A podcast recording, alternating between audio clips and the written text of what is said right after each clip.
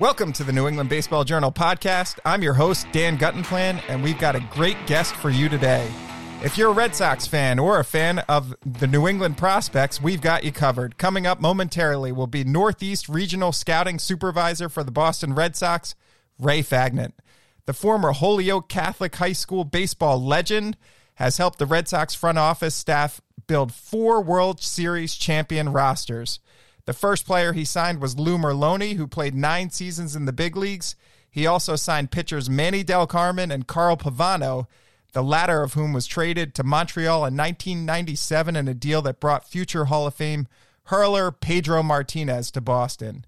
Ray helped develop the annual Summer Rivalry Classic for high school prospects and also coaches the Northeast Regional team at the Area Code Games. I know you want to hear what Ray has to say about the Red Sox farm system, the draft process, and how things are stacking up for the 2022 MLB draft. So I'll quickly share some of the ways you can engage with the New England Baseball Journal platform. To check out all the latest content from our staff at New England Baseball Journal, visit baseballjournal.com. This month, we're previewing the top prep school players in New England by position. We're also writing spotlights on travel ball programs and every D1 college program in the region. Later this month, the winter edition of New England Baseball Journal is off to the presses. We just had our cover shoot with some of the top D1 pitchers in the region.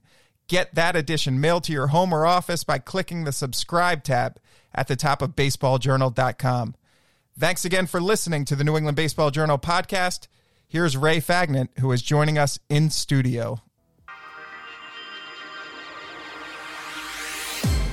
Ray, thanks so much for joining us in studio. My pleasure. Happy to be here.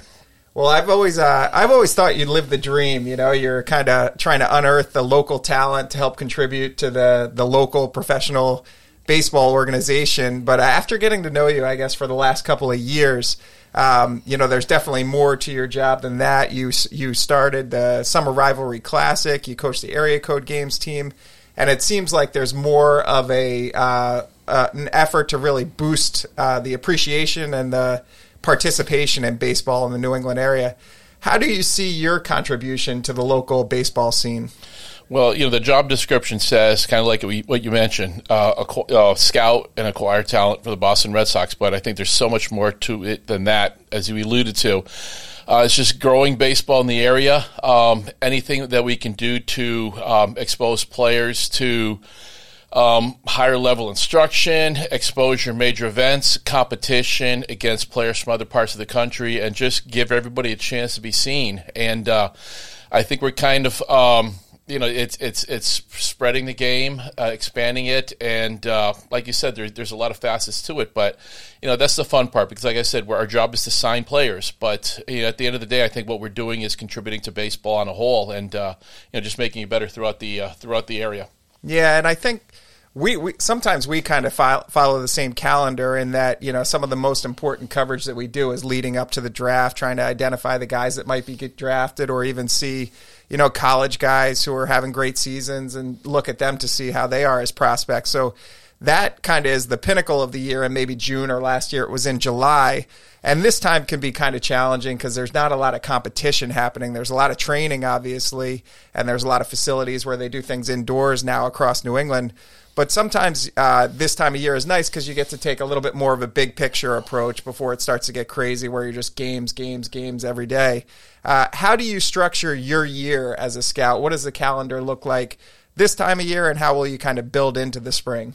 Well, it's, it's cyclic. You know, I've been doing this for this will be my my 29th or 30th year. I stopped counting, but. Um, it's uh, a, just a, an ongoing cycle, and you know, last year or this year's draft preparation started literally you know, minutes after the draft concluded last year. Two hours after the draft finished last year, I was on a, I was on a plane to uh, Tampa, Florida, to go to the uh, the PG National. Um, so it is cyclic, but you know, you're always looking to the next draft. And this time of the year, you know, December, January, February, the slow period, if you will, where there's no actual games, I think you can really get a jump. Um, by just you know seeing players. Um, you know, it's a it's a much less demanding, uh, a little slower schedule right now. Uh, you can play in workouts. Just go see players work out. Just um, getting a chance to meet them. Just something as simple as going to cage, watch them hit, take you know 20 25 swings and kind of uh, kind of see what they're about you know meet them get to know them know their personalities Uh, pitcher, same thing. Just go see them throw a, an easy flat ground. Like I tell players, you know, this time of the year when we go see you perform, you know, there's very, very low expectations. You know, obviously, we're months away from playing games, and you know, we just want to see you go about your business and get to meet you a little bit, uh, get to talk to you, you know, talk to you about the game. And I think it's really beneficial this time that. You can get a lot out of it. You get to jump on the competition. Right. Yeah, and uh, sometimes you're even working a year ahead, like it, even you know the 12 month cycle like you think about Jack Penny was on the area code games uh, team a couple of years ago, but if you go out to Phillips Andover and watch him, you might see Thomas White, who's you know a 2023. So you're probably putting together your board for you know even a, a year ahead of time.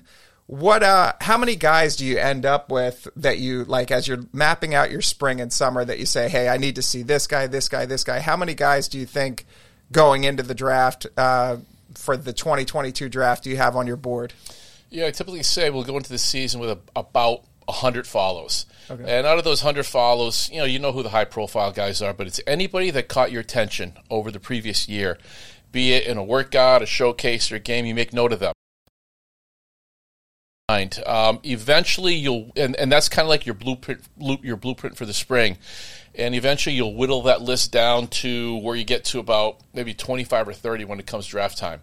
And you know, especially now with uh, sadly, you know, there's 20 fewer rounds. Um, unfortunately, you know, there's fewer names. Like I'll continue to turn in as many players as I always have in the past, regardless of how many rounds there are. But it's just unfortunate that you know not all of those guys will get taken. But it's you know you start with a, and I like to be you know very liberal. I, I like to like players. I really like to like players, so I'll start with a big list. Like I said, we'll kind of whittle that down over the course of spring, and eventually, you know, when draft time comes, um, you know, I'll have my, you know, maybe 30, 35 magnets up on the board. You know, we'll see what happens from there. But that's it's about the same number every year. Okay. And now I, you hear about the 2080 grading scale for scouting. Um, I don't know if you use that or if everybody does it differently. Uh, I know you know there are obviously five tools that you want to evaluate. You also want to know, you know, does this kid love baseball? How hard does he work? You know, what are what is he like as a teammate? How do you? How, what is your system for evaluating guys? It is. I, I think probably all 30 teams are on the, the 20 to 80 scale, uh, 20 80 scale, and obviously majority of people know that it's you know hit, uh, hit with power, run, field, and throw. But you know, a big part of it is you know you look at the, the physical tools like that, and like you said, so much of it, you know, besides you know the mental part and um, the makeup and, and everything else, is can the player use these tools? Do the tools play? And it comes down to can they play baseball? You know, we see a lot of kids with you know immense physical tools that at the end of the day, you know, they just don't translate on the field. So, in terms of the physical portion, yes, you have the tools, but does it translate into game applicable skills? And beyond that, you know, you have the, the makeup, the desire to play, the work ethic, and everything else. And the more you see a player, you know, the closer you get to that player, the more you can find out about him. That's when you get, you know, the true picture. Um, scouting is an opinion, but it's an educated opinion. And, you know, our process, particularly with the Red Sox, the more people we can have see these players, I think is to our advantage. The more educated opinions you have, the better position you are to make you know the right the right selection. Yeah, what's interesting, baseball is so different. Um, and you've been through, you know, like you said, you've been around, you know, 28, 29, 30 years with the Red Sox organization. So you've been through different, um, you know, front offices and things that they value. There's been, you know a lot of different philosophies uh, throughout baseball, and it's changed a lot over the 30 years. I remember um, a few years ago, you know, following football, the the Eagles when they uh, hired Chip Kelly, all of a sudden they decided, you know, everybody's hand size needs, to be a certain size at a per, uh, position. You know, there's an ideal height, weight, all those types of things. It didn't work out so well for Chip Kelly when he when he came in with that philosophy. But are there things that change, you know, when the, the front office, when the GM changes, that you say, okay, now we have to evaluate guys in a different way. We're looking for guys who are bigger, stronger, faster. We're going to value spe- uh, speed this year. Like, does it change, or have you always evaluated guys the same way? Um, I think last count, I think I've been, I've worked under seven general managers, I think, but it's it's been consistent uh, throughout. Um, you can describe it any way you want, but I think ultimately we're looking to get the best possible players. And I mean, that's such a broad, um, you know, non-specific term, but within that, over the course of the you know 20 plus years, um, you know we've brought in analytics, we've brought in sophisticated sports science, we've brought in we've brought in all sorts of experts, some science to it. But at the end of the day, you know, going back from Lou Gorman to Dan Duquette to Theo to Dave Dombrowski and and um, and and Chaim now, it's is it a player that's going to help the Boston Red Sox? We're looking for championship level players, and we're looking for you know a Red Sox type player that has, I guess, like the other 29 teams, you know, somebody's going to help you win on the major league level. So the things that we're looking for have remained consistent, but we've just you know we've had a lot of innovation within the system. Um, the game has advanced, but at the end of the day, when you know you're holding the magnets and you're going to select a player, it's you know how how is this player going to help the Red Sox win? And with all the resources that we've introduced over the last you know couple decades, um, you know we're in a better position to make perhaps a more accurate evaluation. But at the end of the day, it's is this player going to help us win? Is this the kind of player that we want to have in Boston on several different levels, both the physical ability, uh, the clubhouse personality, what they're like in the community, and is is it a good asset for the Red Sox? And are they going to make this a championship team? Would there ever be uh, a guy that you say, I just don't know if he can handle the bright spotlight in Boston? You know, maybe he'd be better off, you know, playing in a smaller market. Uh, you know, maybe Tampa Bay where it's not as big. Like this isn't a guy that does well when there's negative feedback. There have been those players, you know, over my tenure here, I guess, where we said that they did better in the small markets, if you will you know, some of that may just be uh, these teams maybe were in a rebuilding phase or were not where we were in the standings at that particular time. But, you know, everybody's different. You know, uh, it takes some players longer to develop. You know, a lot of times that's not only baseball wise, but just maturity and every other facet. So I think ultimately at the end of the day, you want to play in a big market mm-hmm. not just because of the potential, you know, financial ramifications, but you know, people know how passionate fans are about baseball in New England, in Boston. You know, you know who the big market teams are: Boston, New York, Los Angeles, the big market cities. I'll say, mm-hmm. but you know, players develop at at different rates and you know, at, at, the end of the day, you can look back on that when somebody's done playing or when they're further along in their career. Are they, quote, a big market player? I don't know if anybody's ever asked that question, but it's just can they help us win? Right. And like I said, you see them develop like that, and they develop at you know different rates. Sometimes a lot of different players. Yeah, and another reason baseball uh, seems to be different from a scouting and draft perspective, like in basketball um, and even in football, you might draft for need a little bit more. Like if you're the you know Philadelphia 76ers and you have Joel Embiid as the center, you're not going to take a center with a high draft pick. Whereas baseball, like you can never have too much pitching um, you're probably just going to take the best player and slot him in, regardless of what you have.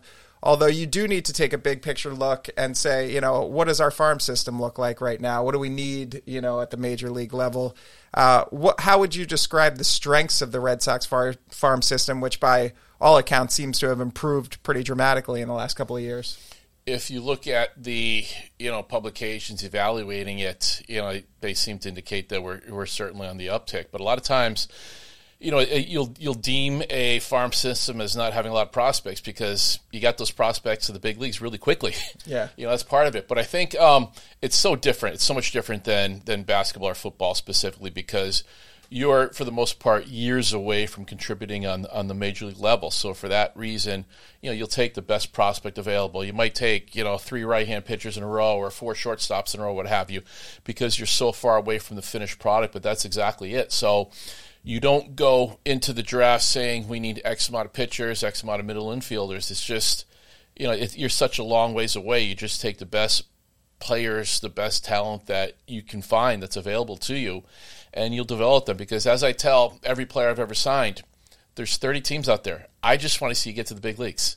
If it's with us, obviously that's the ideal scenario. But sometimes, you know, we'll we'll draft, develop a prospect, and you know we'll trade him and get you know get some more in return. But you know, ultimately, you're you're you're a long way from the finished product. So there's a lot more patience, and there's no hard and fast rules as to who, you know, or what positions you're going to select.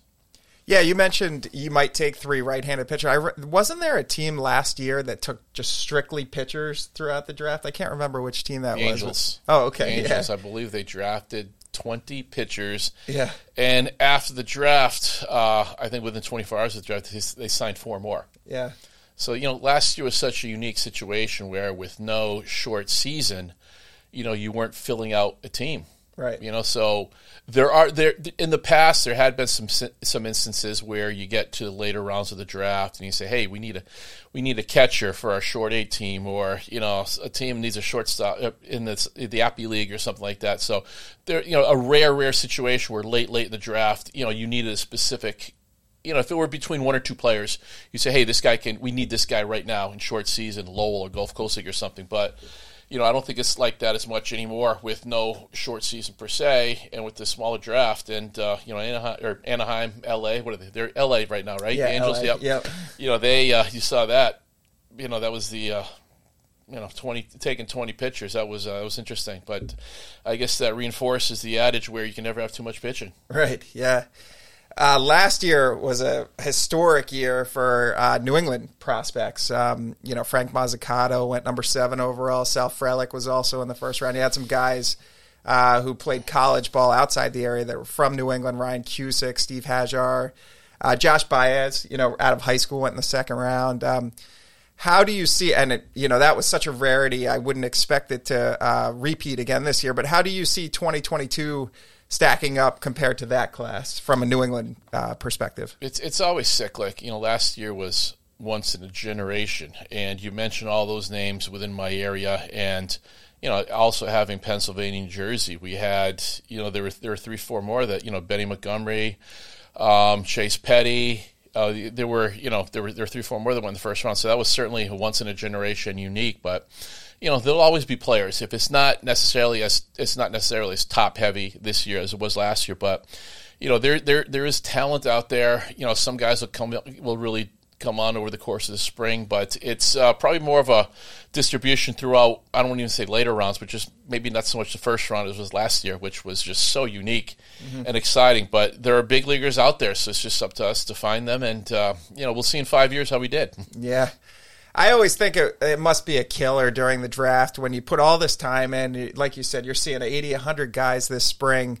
And um, like I always think of a guy like Aaron Civale, who uh, went to Northeastern, and everybody knew, you know, like he was, you know, not everybody knew he, he was going to do as well as he has because he's, you know, he's in a big league rotation. He's he's had a really good career so far, but um, it must be tough when you invest that much time and to go seeing this guy, and then all of a sudden, you know, you only had two chances probably during the draft to get him because you went in the third round.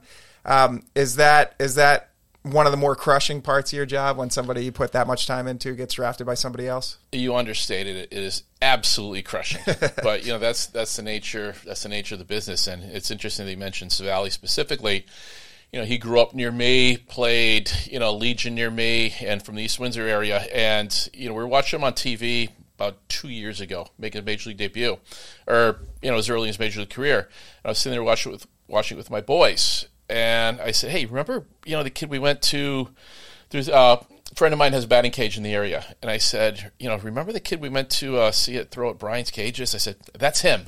you know, but there's stories like that, so many stories like that for, you know, so many of these guys. But it's uh, you know it's a it's a close attachment to them where you see a lot of times you see them you know early on in high school you know legion summer ball and you know you get to know these players really well and you, you want everybody on your list and it's certainly just not possible obviously but um, but ultimately you like to see these kids succeed because it's good for baseball in the area. You know and if, and if they're on our draft list first of all it means above being a good player they're a good kid. Right. You know that's it, it, and you just really root for these kids. And you know, the, he, like he, you mentioned, Aaron, he's one of those guys that I'll stay in touch with periodically. You know, there's a, a, handful of players that you know I've gotten close to over the last several years, where even if it's you know maybe once every six months or around opening day, just shoot them a text and say, hey, you know, good luck to you this year. Hope everything's going well. Hope your family's doing well. And you know, because that's the nice thing about baseball. It's such a you know, no matter how many years you're away from somebody, or how many players you see, or how many years you know, go by, um, you know, nothing changes. You know, you still, you know, now somebody like Todd Frazier, who I get, you know, we didn't get obviously. he's been out for 13, 14 years, but he's somebody that you know every couple months I'll shoot him a, a text, he'll shoot me a text, what have you, and you just you keep in touch with these guys and you run into them down the road. But it's like I said, that's the nature of baseball. That's the beauty of the game, where it really is a small world where you know you, you, you keep in touch with these guys and. You know that reminded me of a, real quick story. Um, during the, you know, early on in the COVID, in the uh, the COVID quarantine, this was maybe April or so of, of 2020 when you know everybody was hunkered down at home. You know, it's three in the morning. Uh, everybody's up in my house. I'm watching. Yes, we got MLB Network on with the boys, and the 20 whatever year it was, uh, whatever year the uh, the home run derby when it was in Cincinnati.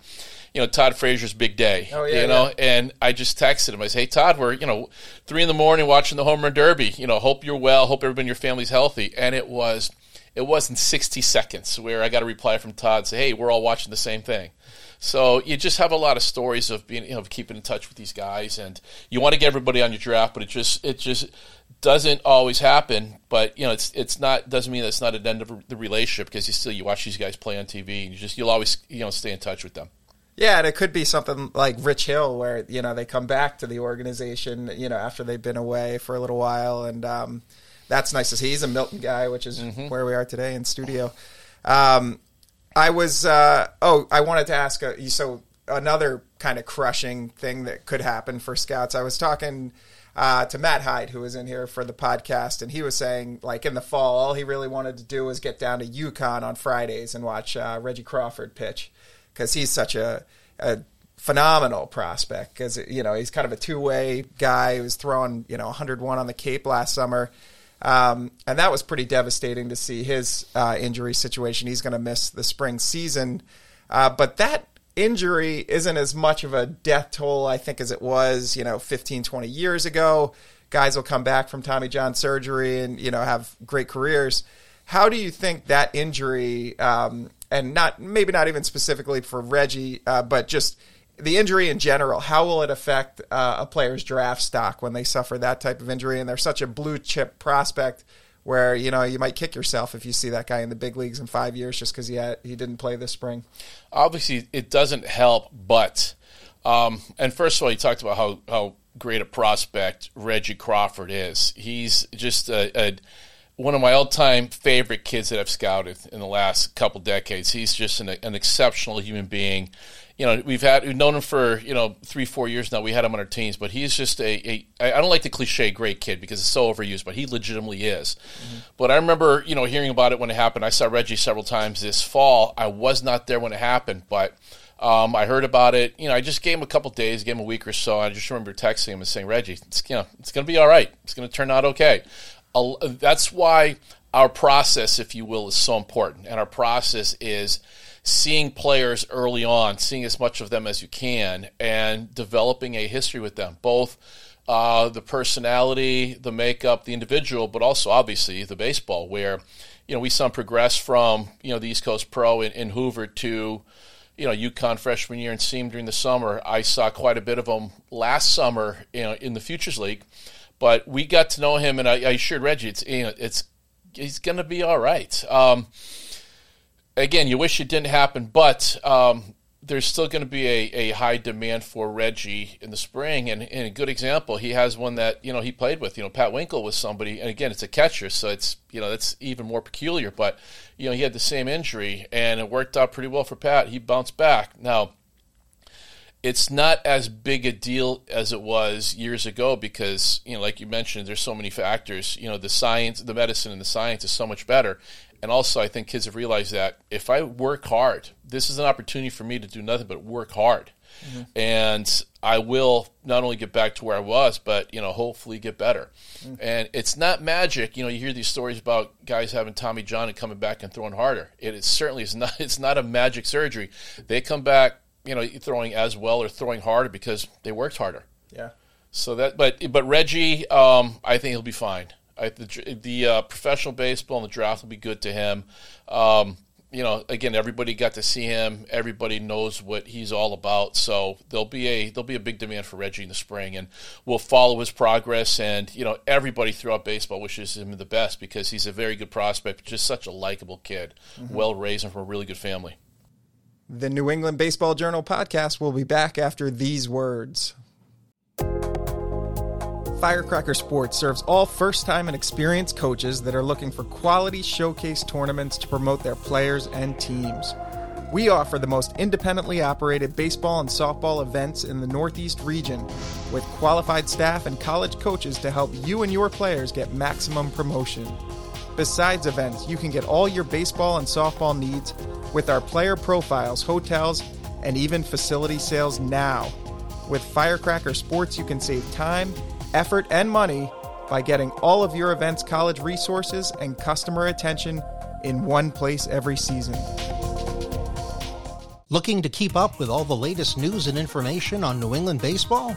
New England Baseball Journal and BaseballJournal.com are the premier resources for information and inspiration on the New England baseball scene.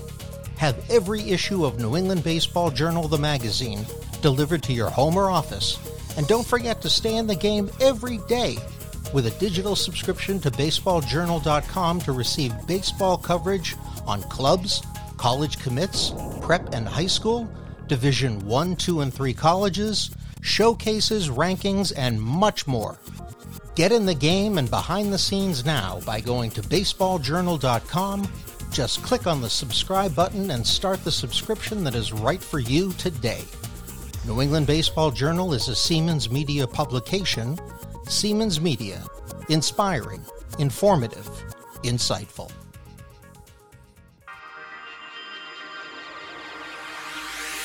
Another trend that I read about um, a couple of weeks ago, it was saying, and I don't know the exact years, I want to say maybe 10, 15 years ago, the average fastball velocity in Major League was like 92, 93, and now it's, you know, 96, 97. So it's gone up pretty significantly. Um, and I bet if you're in the batter's box, you know, that makes a big difference. Um, does that change the way that you evaluate? You know, it used to be you see a guy in high school throw 90, it was like, wow, that's that's jaw dropping velocity. And now, you know, with the average fastball velocity in the big leagues at, you know, 96, 97, maybe that's not as big a deal. Does it change the way you evaluate guys coming out of high school or even in college if they're throwing 90? Well, I think um, with the advances in, in, exercise science and everything else, and now that everybody works out, everybody's got a personal trainer, I think what's happening is is younger pitchers are getting to their peak velocity, you know, more quickly. Okay. Um, but and kids learn how to hit velocity. You know, last year when I saw, you know, his much anticipated Chase Chase Petty down in Jersey, his first game of the year, first pitch he threw was 99 and the leadoff hitter hit a line shot rocket right at the second baseman. They were ready for it. yeah. But kids trained to hit velocity. And I remember talking to the coach of the opposing team, you know, after that, and he's saying how, you know, for two weeks they knew they were facing Chase, so they just cranked up the pitching machine, hit velocity. But I think kids are kids are getting to the velocity a lot a lot sooner. Um, unfor- I don't want to say unfortunately, but I think sometimes, and it's a natural tendency. You know, we everybody does it. If I was still playing and I was a young pitcher, I'm sure I'd still do it too. But you know, really focus on that velocity, where that's like the you know the focal point of their training. Hence, you know, all these social media posts of kids just crow hopping and just firing balls into a net. You know, and with the you know, hey, I hit 101 today on a pull down. You know, well, what's it going to be in a game? What's it going to be in the game when there's a hitter? But we recognize that, um, yeah, the velocity's taken off. Um, it has to level off at some point in time because human body can only throw so hard, I guess. But you know, we take that into account and we've adjusted our scale accordingly.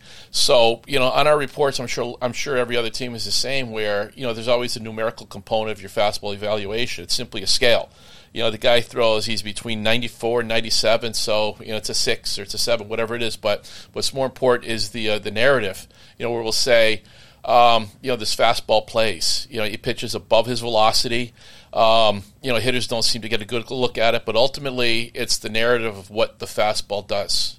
Because all that matters is what the hitter thinks of the fastball, not what the radar gun does or any graphics or any spreadsheets, just does a fastball play. And, you know, on the flip side for the hitters, you know, do they hit the velocity? Because at the end of the day, you have to be able to throw and hit fastballs. Right. Yeah. That makes sense. Uh, now, I wanted to ask about kind of the the character evaluation because, you know, I've heard from scouts who say, you know, if they're looking at a high school kid, they'll call the cafeteria lunch lady and say, you know, what's he like? You know, in school, is he nice to you? Does he or you know, guys, do they do they run out their ground balls to first base? Or are they trying to lift other guys up from the dugout when they're not, you know, hitting? Um, what are some of the things you'll look at to say, you know, is this guy going to be someone who uh, kind of fills the cup when it comes to team chemistry and lifting other people up? It's interesting. I had this discussion yesterday with a, a scout friend of mine, and there's so many ways to describe makeup, character, personality, everything else. But um, somebody we had, you know, one of our front office people years ago said, you know, my barometer measuring stick for makeup is does he love to play baseball? And not does he like it, but does he love it? If a player loves to play baseball, they're going to do a lot of things right you know they're going to want to work. They're going to want to be a good teammate, and um, that's a huge part of it. And not playing because they're good at it, playing because they really like it, playing because they want to get drafted, make some money. Do they play baseball because they love it? And I think that's that's a good starting point. But the rest, you talked about using all your resources, and I'll give you two really quick anecdotes. You know, there was a cliche uh, one of our assistant general managers uh, said to us at the organizational meetings about 10 years ago, you know, if you didn't talk to the school janitor about a player, you didn't do your job. And I was in New York City. We were going to see Pedro Alvarez. It was at uh, Horace Green. I forget the name of the school, but we're in New York City. And I parked my car. I just went inside to go to the restroom, and I'm walking out, and I saw the school janitor. And I kind of laughed. I said, "All right, I'm going to do my job." And I asked him, "Hey, do you know Pedro Alvarez?" Yeah, I know him. What do you know about him? And it was interesting. So I got a you know a little, you know, I got one perspective there. So I guess I did my job in that regard, where I actually did technically and literally talk to the school janitor about him.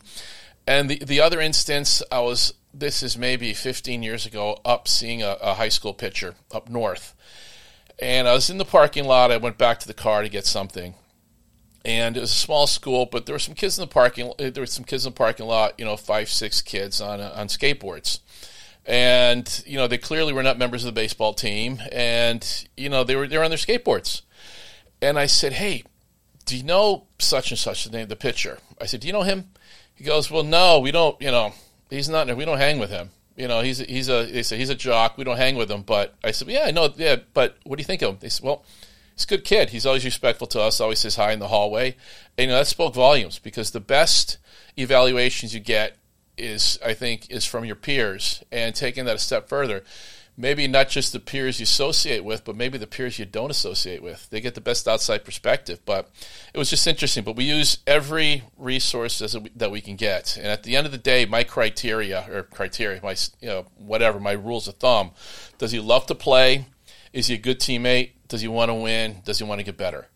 You know, and if there's, you know, other factors outside that maybe have question marks on somebody, you know, if they check those four boxes, you know, they get a chance. And you know, there, we've we've signed some kids in the past that might have some red flags or off off the field issues, but you know, they're kids. You know, everybody's got off the field issues at any level. Mm-hmm. Um, if you can identify those and they've got the criteria that we talked about, they love to play, they're good teammates, and they want to get better as long as you can identify if the player has any issues, I think so. Ultimately, it's just getting to know the player because nobody's perfect, and I don't know if you'd want a player that's perfect. You know, you want the kid that's got the edge to him a little bit, but it's just getting to know as much as you can about them and using every resource that you have. Yeah, and that's why um, the area code games and the summer rivalry classic are so valuable, and it works both ways. Like you get the opportunity to see these guys up close? Do they take coaching? Because you know you're getting them in real game settings, and you're offering them tips and feedback, and getting giving them a chance to uh, you know take coaching and see how they react to that. Um, and everybody, obviously, all these incoming seniors uh, coming up, and now they're going to be class of 2023. Next summer, they want to play in the area code games. They want to be at the area code games tryouts. They want to play in that summer rivalry classic what can they do to kind of get on your radar for those things? Or should they just trust you know you you know what's going on you're dialed into all these different coaching staffs you're going to know who the top guys are? I think just trust the process because ultimately you know we find out who they are. And kids think well if i didn't make the area code team they don't like me or i'm not a prospect. It, it's it's kind of misunderstood where it's not an all-star team. You know we'll pick guys for certain reasons for different reasons but just being at the workout just being at the workout in and of itself, I mean, you know, you've seen it, kids see it. There's, you know, 70, 80 major league scouts there. There's 150, 200 college coaches, and like we always tell them at the end of the day, hey, we didn't charge you anything. you know, this is a great resource. But I think we get the right guys. I think we get the right guys on the team. You know, every year there's, you know, you might, you know, months later, eight, nine months later, you look at the draft and say, well, should we have had this kid on the team? But, you know, we'll think, well, well, we knew him. You know, so there's no glaring omissions. It's not if we if they're not at the East Coast, they're not at the area codes where they're not a prospect or they're not somebody that we need to be interested down the road. It's more than any other part of the country. You know, things up here change. Mm. You know, th- things change a lot over the course of those eight nine months. So. Um, again, there are events that kids love to be included in, but you know, there's so many other events, and you know, we've had we've had times where, hey, we have this kid on the East Coast of the area code, you know, let's have a workout later in the summer. So, I think more than ever, um, you know, we're able to see a lot of guys, and you know, there's no secrets anymore, especially with well, especially a lot of it because of social media and the internet. You know, we'll always get the right names. It's just a question of evaluating them properly. But we have so many resources. Like I like to say, I've got hundred thousand bird dog scouts in New England. you know, because if there's somebody I need to know about, I will get an email right, from somebody. Yeah. But I think I think for the most part, we get the right guys and again, like it's it's over the course of the year, over the course of the draft process, it kind of takes care of itself. Where we find out we find out the right guys. Yeah, I get those emails too once in a while. Like, hey, you need to you need to do something on this kid because uh, he's going to be the next blue chip prospect. But yeah, no, you you guys are the ones who evaluate him and actually find out if that's true. Um, I wanted to ask about the negotiation, you know, leading up to the draft because especially for high school guys, you know, sometimes they'll leverage, you know, college offers against um, scouts to try to be like, hey, this is what I need to get. Uh, what is that like to find out? Because the last thing you want to do is waste a pick, especially, you know, first, second, third round pick, and have a guy not sign. What is what is kind of the uh, exploratory conversation like to figure out what's it going to take to sign you? or maybe I don't want to. Maybe I don't even want to spend a pick on you because you're trying to leverage your college experience against this. Well, that's kind of like something that evolves over the course of the process, and you know, it's funny you mention that because it's almost kind of like a little game we play. You know, I remember specifically last year at the area codes, we did this every year. It's like the first day, you know, even before we get on the field, we'll see, okay, who are the two, three guys here that are signing?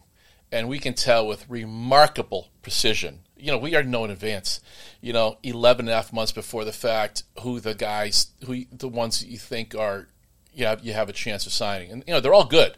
They're all good players, but ultimately that's what it comes down to is, you know, you want to really concentrate on the guys that you can sign. And um, very rarely does it evolve over the course of the year where somebody was steadfast, they're going to college or vice versa, they're going to sign. And I don't want to say they stick to it, but – you know, kids know going into school. Like I'll ask somebody, you know, when you woke up this morning, dreamed about playing baseball, what uniform were you wearing? You know, the, like you have a pretty good idea ahead of time, and like we'll tell these kids, or you know, I've gone into a player's home in, you know, this time of the year, this process, you know, in the fall, either November, December, January, February, you know, a player for the next year's draft, and I'll tell them sometimes, I'll say, listen, I know whether you know it or not, I know with near 100% absolute certainty, you're going to school, and that's fine. That's fine, but I'm here to you know tell talk, talk to you about the process, answer any questions you might have.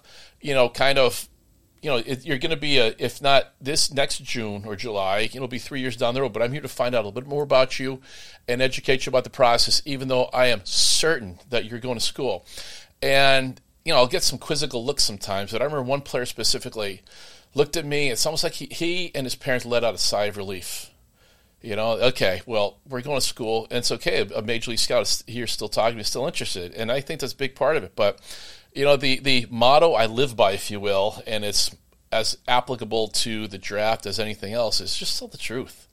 You know, if you say I'm, you know, 99% certain I'm going to school, like that does not change whether we like you as a player or not.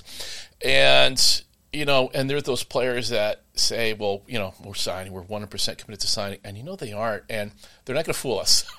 so that's uh, just, you know, anybody out there listening, just just be honest because the process will take care of itself, and we're going to like you just as much, you know, if you're going, to, even if you're going to school. Hopefully, you'll stay in the area. That makes it all the better. But um, there's no there's no spreadsheet you can look at. You can look at any statistics. You can look at any graphs every player is an individual is an individual case basis. You know, I was talking to a player, you know, two years ago, and they said, "Well, we got this presentation from the college coach and a nice table and graphs and spreadsheets and everything else." I said, "Man, I could come up with one of those too and just skew the numbers." But you know, like I told them, your son does not fit in that spreadsheet or that chart. Everybody's an individual case basis, and it's about what's best for you. And just a quick story. I remember a couple of years ago, um, a player we drafted out of high school, and this is about four or five years ago. And we're getting kind of down towards the deadline, and the player wanted to sign. His parents called me, and I said, "Okay, well, I'll be at your house tomorrow." And we're not going to. I'm not going there with the intent of signing him. I'm going there with the intent of finding out what the right thing is to do. And as it turns out, I mean, he really wanted to sign. And his father was the high school baseball coach. The mother was a guidance counselor. And she said, it's his dream. School's always going to be there. He wants to play professional baseball. So at that point, it was the right thing to do. Because if, if I look across the table and ask you, do you want to play professional baseball? Unless you reach across the table and just grab me by the shirt and say, I want to sign, you know, you probably need to go to school. It is a, it's not a 99% commitment. It's a 100% commitment where you have to be all in. Um, and it doesn't mean we absolutely do not think any less by no means of a player that goes to college or signs out of college, signs out of high school. The decision is different for every player, and we fully support that. We fully support that. You know, we've drafted players where, you know, we've watched them play a little bit after the draft over the course of the summer, and we've said, you know, it might be the best thing for you to go to school. We'll be just as interested three years from now, and we'll be your biggest fans. But you just have to make sure that you make the right decision. But what I always tell players, in fact, I was in a player's living room about a month ago, and I said, "There's two things you need to understand. You're in a win-win. First one is you're in a win-win situation. Either, and again, I, it was a very good player, so a win-win situation. Either next July you've got the opportunity to sign with a professional team and you know achieve what your ultimate dream really is, or on the set you on the road there, or you're going to go play at a really good school. You know, that's the first reality. The second reality is you're leaving home. You're going somewhere, and that's always you know that that's always what's in the back of their mind because it's they are leaving home, and you know college is I don't want to say the safer thing, but it's typically what we do. You know, you, you go to grammar school, you go to high school, after that you go to college. That's the normal course of action. So, you know, if, if they say, if they look at me and say, I want to go to, col- go to college, like we're their biggest fans. You know, college baseball is really good. You got to be really good to play it. So we fully support that. But the whole thing about signing out of high school, and not signing, it kind of it, it evolves. We kind of see it in advance. So, you know, we have a pretty good feel for it. And every the bottom line is everybody's different. But as you mentioned, these events, East Coast, the area codes, really give us insight into these players and are exceptionally valuable. Hmm. Yeah, that's interesting that you'll you know continue to stand by these guys even if they you know yeah because they'll be back in three years. You, will have another chance. Um, last question for you as you lay out your spring season. Uh, you know, obviously the injury to Reggie Crawford changes things a little bit, but um, are there uh, you know what where what schools what what programs are you really expecting to kind of invest in and spend a lot of time scouting guys? I know northeastern's pitching staff looks great with sebastian keane and cam schlittler. Um, uh, UConn obviously always has uh, pro prospects. Are are there places? Assumption had a couple of guys on your summer rivalry classic team. Uh, Great school. Yeah, yeah. Great school. Uh huh. Are there put pl- out some good alum? Yeah, absolutely. All right, did you go there? Or? I did. Oh, you did. Okay. Yeah. I was with Chris Colabello the other day, so yeah, I'm a big fan of Assumption. Okay. Uh, yeah. Are there other places you're planning on visiting more than once in the spring? you know, you never know. You see how the spring evolves. But my first weekend, um, I'm sure I'll be with a lot of other scouts from Northeast out at uh, USA Baseball and Cary uh, Monmouth, Northeastern, a couple of the schools are down there, but um, Northeast, and just from a baseball fan perspective, I guess Northeastern would be a really good year for them. Yeah. Northeastern, UConn. I mean, you know, Mike Glavine, uh, Jimmy Penders, those are two of like the elite coaches around, and you know, Mike Gambino always does a good job at BC. You know, they got a couple of holes to fill, but I'm sure they'll do a great job doing it. But it's, you know, college baseball throughout the Northeast has really taken several steps up you know the facilities are getting so much better, but there's just a lot of really good coaches in play, and I think I hope I really hope players are starting to see it that there's really you know kids from the Northeast. There's really really good college programs up here with really good coaches, and the reality is if they stay up around here, they'll be scouted even more. Because it's such a, a, smaller defined area, you know, they'll be scouted a lot more and they can really develop here up here. And so I, I think they're starting to see that where, you know, Northeast base Northeast college baseball can compete, absolutely compete with anybody in the country. Right. Yeah. Jim Penders was saying that to me a couple of years ago, I, or it might have been last year. Was Ben Casparius? Was that was that his draft year last yep, year? Two yeah. years ago. Yep. Uh-huh. Yeah, and he said, um, you know, he was down at U- University of North Carolina. He wasn't getting scouted. And then he came up here, and guys were flying in, you know, to see him pitch on in the fall, like on Fridays in the fall. But um, yeah, I think you're right. It is, is it is getting so much better, and there's plenty of opportunities for guys to um, live their fulfill their dream, you know, playing college baseball in New England. Well, Ray, thank you so much for taking the time. I really appreciate you coming in studio and um, enjoy your the rest of your winter and spring scouting players. My pleasure. I enjoyed it. Thank you very much. Thanks to Ray Fagnant for joining the pod. Before we close out, a few programming notes. Rate, review, subscribe to the New England Baseball Journal podcast on your preferred platform. Be sure to subscribe so you can get an alert every time a new pod goes live. To keep up with all things New England baseball, visit baseballjournal.com. We update the site daily with new stories. Click the subscribe tab to get the winter edition mailed to your home or office. Follow us on Twitter at NE underscore baseball. We also want to hear from you if you have recommendations for guests or questions that you'd like me to ask. Send a DM on Twitter or email dguttenplan at baseballjournal.com. Thanks again for listening. The New England Baseball Journal podcast is a Seamans Media production.